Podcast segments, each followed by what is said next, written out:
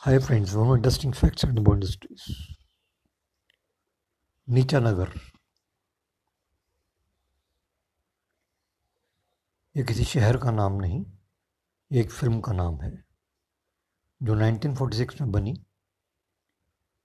और जिसको डायरेक्ट किया चेतनानंद ने और मुख्य भूमिका में थी कामिनी कौशल लेकिन क्या आप जानते हैं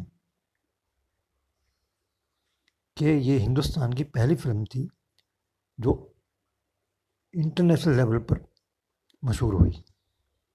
और इसको केन फ़िल्म फेस्टिवल में गोल्डन पाम का अवार्ड मिला। Thank you.